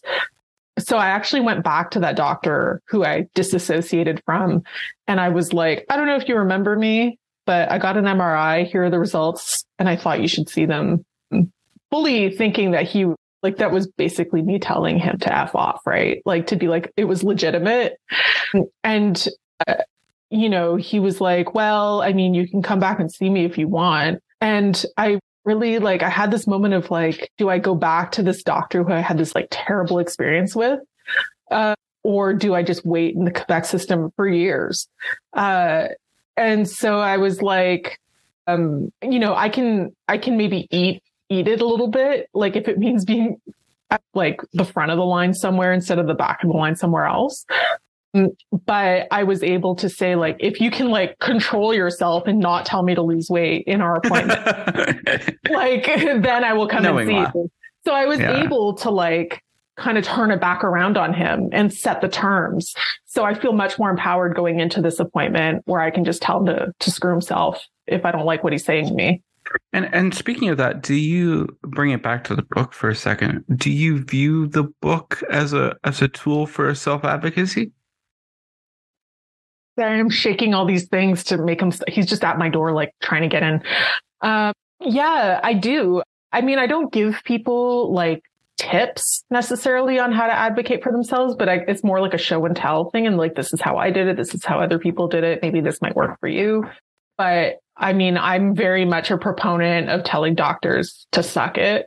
like they, they need to know that what they're doing isn't right. Just because they're doctors, they think that whatever they do is altruistic and correct and kind. And it's not. It's not helpful to a lot of people. And so I think I think doctors need to understand and to realize and to embrace that they're there because of their patients. They're doctors because of their patients and they have to start listening to them to be able to deliver the kind of care that they imagine themselves giving when they, you know, were first trying to get into medical school and going to medical school. I think the medical school machine really pumps out like these jaded people that are just like, I know everything because I did seven years of med school. And, you know, the, the medical system, medical training system is very punishing. There have been a lot of reports about how discriminatory it is and how awful it is to the trainees. Uh, and I'm like, it doesn't have to be that way you don't have to buy into this view of medicine. You can do things better and differently. Yeah. And so I'm and hoping- I, I wonder, I wonder how, because I forget the data came out recently uh, of how few first year med school seats there actually are in Canada compared to other countries. Like it's comparatively tiny. Which is crazy when every province and territory is begging to have more doctors. Well, and when Why? the rules for um, the rules for even there was an article recently. I'll find it and put it in the show notes because I can't remember who wrote it. I'll blame the Toronto Star, although I'm not quite sure if it was in the Toronto Star. And it's blame isn't even the right word, but it was talking about this college in Ireland that actually takes mostly Canadian students, but they're when they come back to Canada, their accreditation isn't recognized. Of course, they have to Are go, but they're recognized everywhere else. Of course. Yeah. Like it just doesn't make sense. I mean, Canadian bodies are the same as Irish bodies, are the same as Indian bodies, are the same as South African bodies. I mean, there are different standards of care, sure, but the barriers to entering the healthcare field as a as a person with training outside of Canada, when you're trying to get into the Canadian system, is outrageous. It doesn't make any sense, and I think every province and the federal government knows this, and yet they are not doing all that they can to make this better for Canadians. And I think that like this is a tangent, but like I think that they're allowing universal healthcare to collapse. They're it's not an accident. Like I think that they are doing a lot of different things that are making it harder and harder to get you know universal free healthcare that we pay for through our taxes. And we pay a lot through our taxes for access to a service that is not helping us because they're just not investing the right way into the healthcare system. It's very frustrating as someone who, I mean, I make this point in, in bleed is that, you know, the real drain on the healthcare system are often um, GPs in the sense that, you know, we, as someone with endometriosis, like I went to that, I went to doctors dozens, dozens of times before someone would take me seriously. And so all of those appointments cost the government money. All of those appointments took time away from other patients with other problems. It took away maybe the doctor being able to roster other patients because they were so busy with the ones that they had. And so like the system is broken from both sides, right? Like it's broken from like the government side, but it's also broken from the practitioner side. And there's lots of people offering great ideas on how to fix things. And then they're just like, let's just put more money into it, but without direction of how to spend that money. yeah, I find like, um, like I give the example of I live in Saskatchewan. I give the example of epilepsy. The average wait time for formal epilepsy diagnosis. This doesn't mean you don't get treatment beforehand, but because it's uh, because you technically need a sleep study to be confirmed, the average wait time is like 13 years or something. Hmm and I find I came from a like my uncle's a doctor, my grandparents were doctors in Britain, not Canada. Uh, my mom was a nurse, and it always strikes me how much of it is. I did three years of an education degree, so I'm stealing a pedagogical term, but the hidden curriculum. Like how much of my survival in the medical system was my mom understanding what was going on, was my ability to I mean, disabled people who can't, who are viewed as articulate are always have the up and up as opposed to others.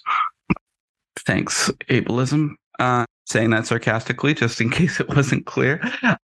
Like the hidden curriculum of the language that you need to use to get care and knowing, like you said, knowing when you feel safe enough to say, no, F you, doctor, this is what's going to happen versus what we're trained to do, which is be submissive and sit in the corner and not yes, doctor, not advocate yes. for no doctor. Yeah. And then there's always this balance. I think of, and I'd be curious your thoughts on this, but like this balance between this internal frustration of like, okay, I know I need to self advocate to get this. Do I this is the 400th time I've self advocated in this space this week. And I have to say all the right things. And I have to not, I have to make the doctor feel like they know most of the time, make them feel like they're the smartest person in the room when I'm pretty sure that isn't part of the Hippocratic oath, you know, that you, you must view yourself as the yeah. smartest person in the room. Like this is, uh, like the things that you describe are definitely prevalent in endometriosis care and are further complicated by the fact that almost all the patients are women. Hmm. And so like we also have to contend with the inherent misogyny and sexism that exists in the medical system and in society in general. And, you know, a lot of historical misogyny believes that women make up their symptoms, that they're exaggerating their symptoms to get attention, that they can't possibly know anything close to what the doctor knows. Uh, and that, uh, you know, like, especially with a condition that affects the reproductive system, like there's, that's a whole other dimension. Um, as well, you know, like for example, for me, like I knew I never wanted kids. So when I turned, when I was 26, I was like, Hey, how about a hysterectomy? Because I don't want periods and I don't want kids. So like, can we just do that? And they were like, you're going to change your mind. You don't know anything. I never did, by the way. I never changed my mind. Mm. but like, so there's all this like added baggage to that interaction. But I will say, to borrow another academic term, which is one that I kind of discovered in the writing of Bleed, epistemic injustice is is a perfect description of the dynamic that endometriosis patients face because I'm not sure what it's like in other disability communities, but people with endometriosis are accustomed to being misunderstood because people don't actually understand endometriosis. GPs don't really understand endometriosis and even generalist OBGYN and gynecologists do not understand endometriosis. And so you get a lot of bad advice. And so what ends up happening is that people with this condition end up researching the hell out of it. You know, reading academic journals, reading like all kinds of materials, some good, some not so good. They get into these communities where they share this information for good and bad, you know. And so we actually acquire so much knowledge about our condition and our management of the condition. But then when we go to the doctor's office, it's not considered knowledge because we're not doctors. We didn't go to medical school. And I had a doctor legitimately say that because I was, I was not an MD and because my psychologist was not an MD, that what we knew about me was relevant. Uh, I'm like, sure that went over swimmingly. I, well, I fired him in that appointment. It's detailed in bleed, but I just, it like, I was like, I've been talking to this therapist for 17 years. Like, I think she knows a little bit more about me than you who has known me for 45 minutes. yeah. Yeah. I, and I find like, I, uh, there's this odd balance. Well, first I'll say that like what it's like, like I can only speak my experience and, and realistically i can only really speak to like ambulatory wheelchair users cp but like cp is one of the most common disabilities from birth or the most one of the most common brain injury from birth or shortly thereafter. So that's all cp is it's basically brain damage if we boil it down. Hmm. But like the amount of appointments where I've gone in, and I don't have anything against Google. This is true of mental health or whatever.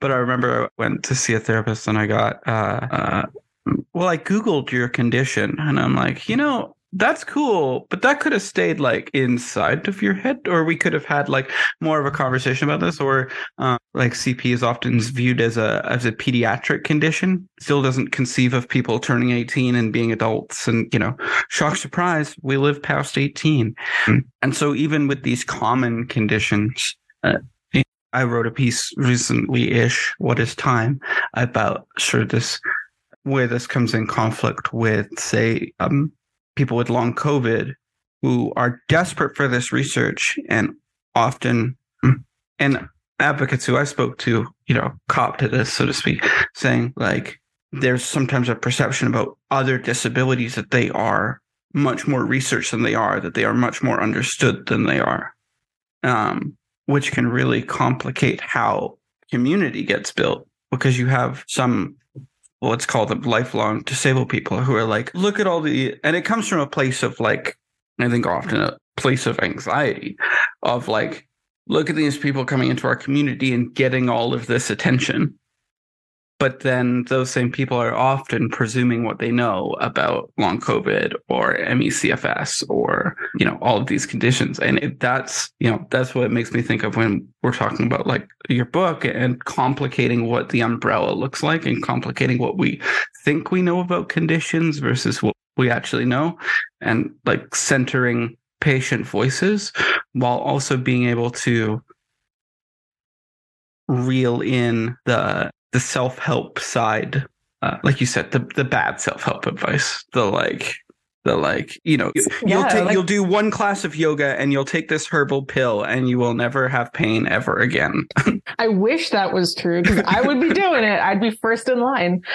I mean yeah like it's such a minefield. It's so complicated to have any kind of disability in society in a society that is extremely ableist and like not only because of the medical treatment you receive, but also like attitudes about what you should and shouldn't be able to do on your own.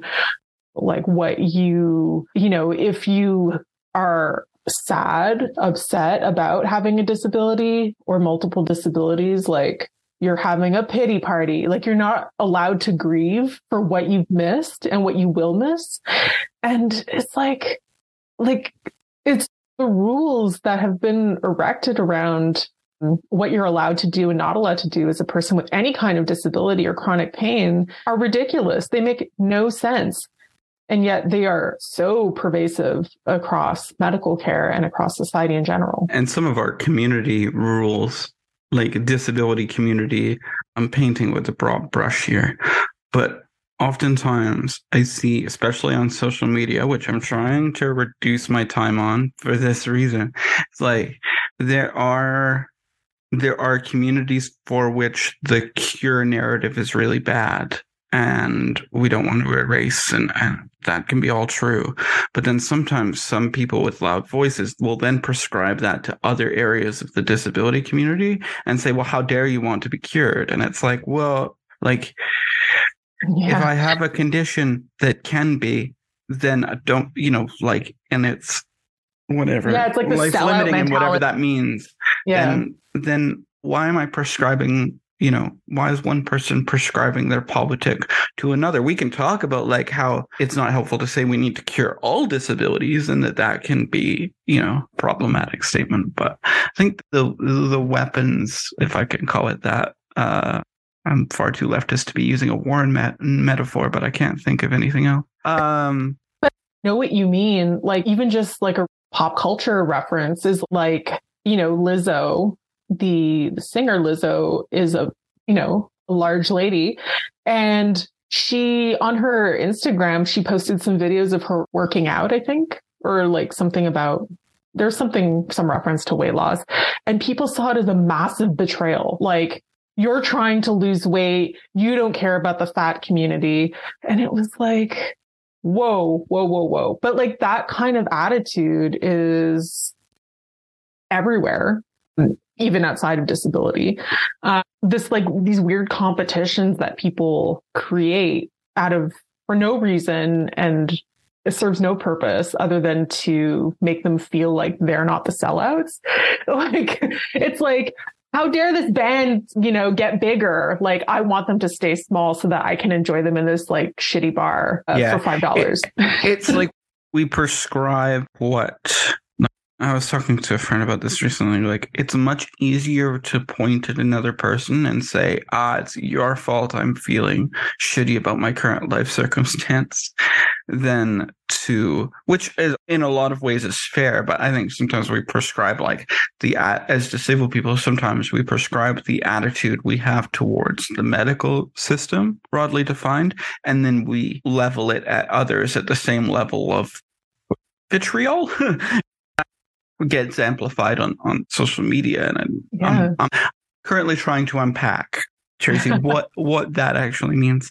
Um, yeah, it's so that's because. Be, like, yeah, sorry. Like, just like I do have a lot of mixed feelings about like disability communities online as a person with you know these problems i'm not just an observer like I'm, I'm, a person who's experienced a lot of the things and it's and it's complicated because i mean you want community. You want to be able to identify with people who have been through the same things as you. But there are all these different levels of competition and you know, a community brings all comers, right? And so like some people are a lot more open minded, a lot more people there are a lot of people who are super close minded. For example, there's a lot of TERFs in endometriosis. Um, and so like, it's just so complicated and kind of stressful sometimes to be in these spaces because there's drama that, you know, like, and I'm very much like, I'm the kind of person that leaves, like backs out the door when there's drama, you know, I'm like, okay, bye. And so when I see this, like, I feel really unwelcome. Um, but like, I also should mention that, you know, I think all, uh, women are trained from a young age to believe that there's like a scarcity of women facing resources. And so you must compete with the other women to get them, whether it's access to mates, access to resources, access to jobs, to income. And so like women hating women is a really common thing And once I understood that and realized how that operated, it was a lot easier to unsubscribe from it and to be cel- like to be from in a position where I celebrated other people instead of you know kind of trying to take them down. And I think not everyone has come to that realization. Maybe they never will. I do think probably more people should be in therapy than currently hmm. are in therapy.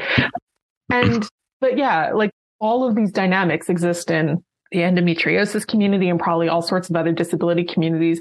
And it's hard. It's complicated. It's stressful. We go back because it feels like maybe they're the only people who actually understand us. Uh, but for our own self preservation, I think we kind of need to temper how much we engage.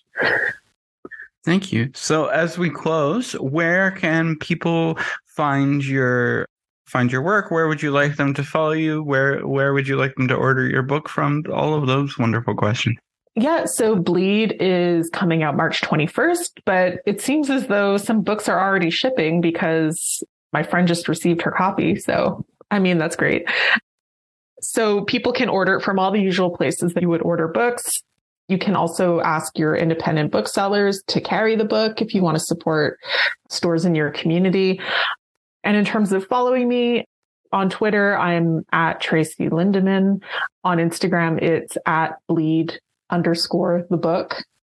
And I also have a website, bleedthebook.com, if you want to learn more about the book. And there's also a link in the top corner to all the different pre order sites as well. Thank you so much. Thank you.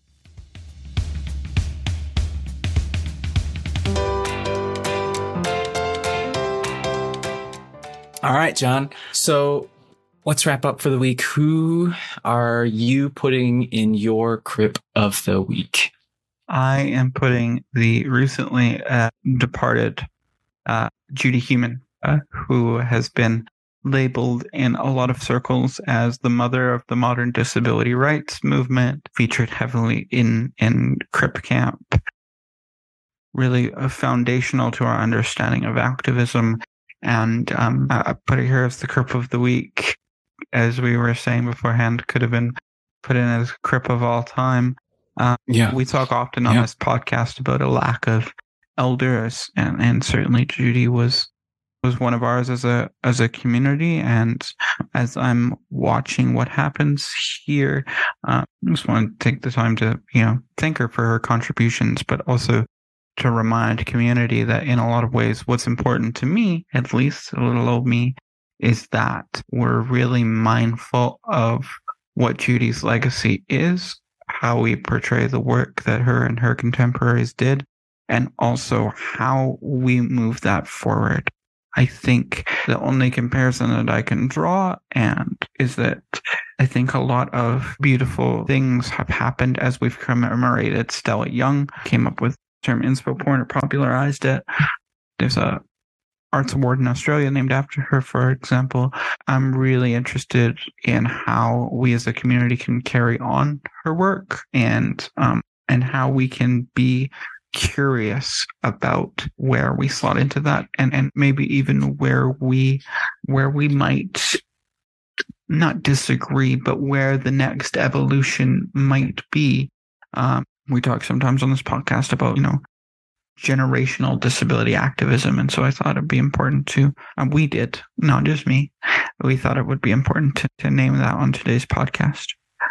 How about for you, Andy? Who's your crip of the week?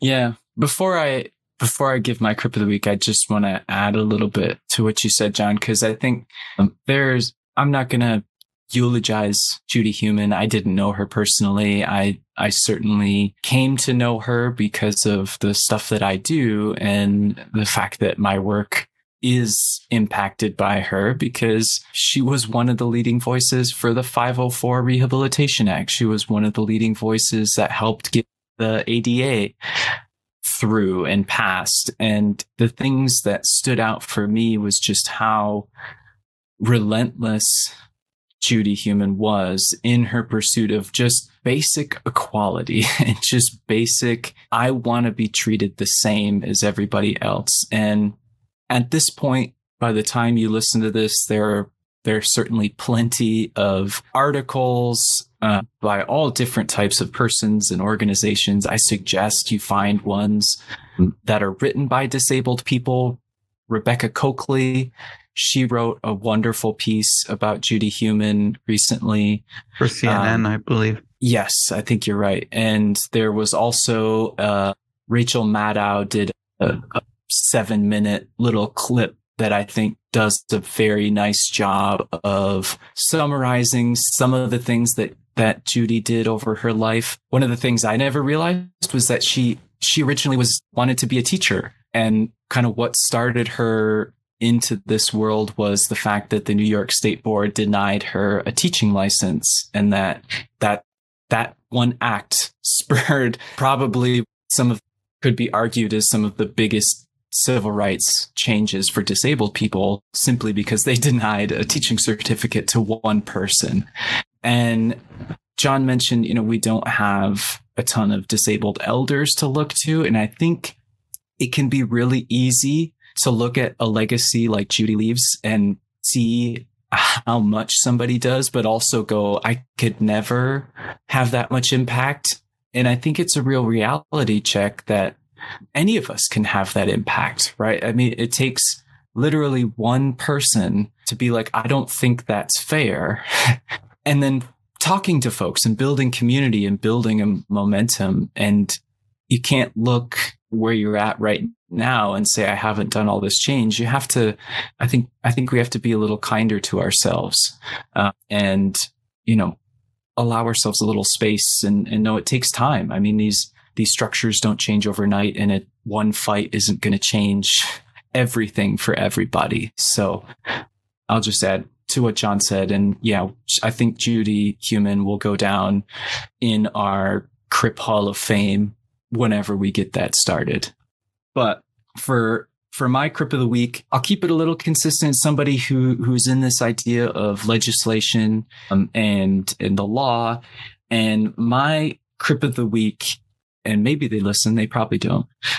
Maybe someday we'll get to them. But my crip of the week is Jamal Whitehead, who is a former Seattle trial lawyer who was recently uh, nominated by the Biden administration to be on a federal court, and he was confirmed, which makes him the first judicial nomination to a federal court with a disclosed disability. He's he's open about his disability. He's a uh, he uses a prosthetic leg, um, which obviously has its own connotations in terms of how well he could hide that. And I'm sure there are other judges who have been confirmed at some point that may or may not be disabled, but he is one of only a handful of judges at least by the article that I read about him, he's only a handful of over 800 judges that living openly about their disability. And so, you know, that, that tells you a lot about the judicial system in the United States that,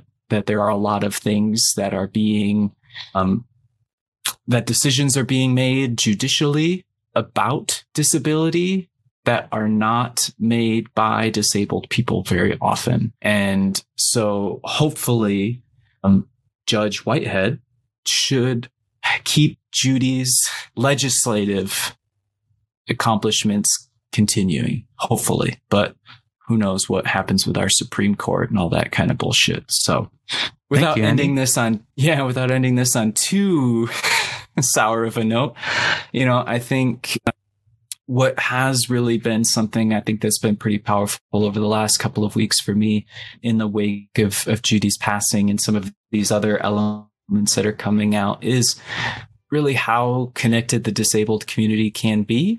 Even if we are pretty spread out, we, I think we're all generally fighting the same fight. We just gotta find ways to communicate better to each other. So with that, John, that's all I got.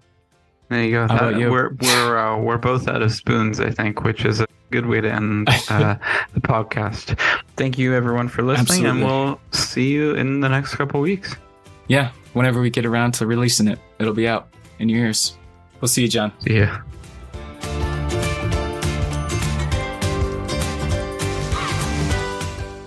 Disability Movement, etc. is a Blank Owl production. You can find out more about what we're doing, including past episodes, show notes, and transcripts at blankowl.com. This show was produced by John and I. Audio recording, editing, and mixing was done by me. The music for this episode was composed by Adrian Doc Blust. If you'd like to support our efforts,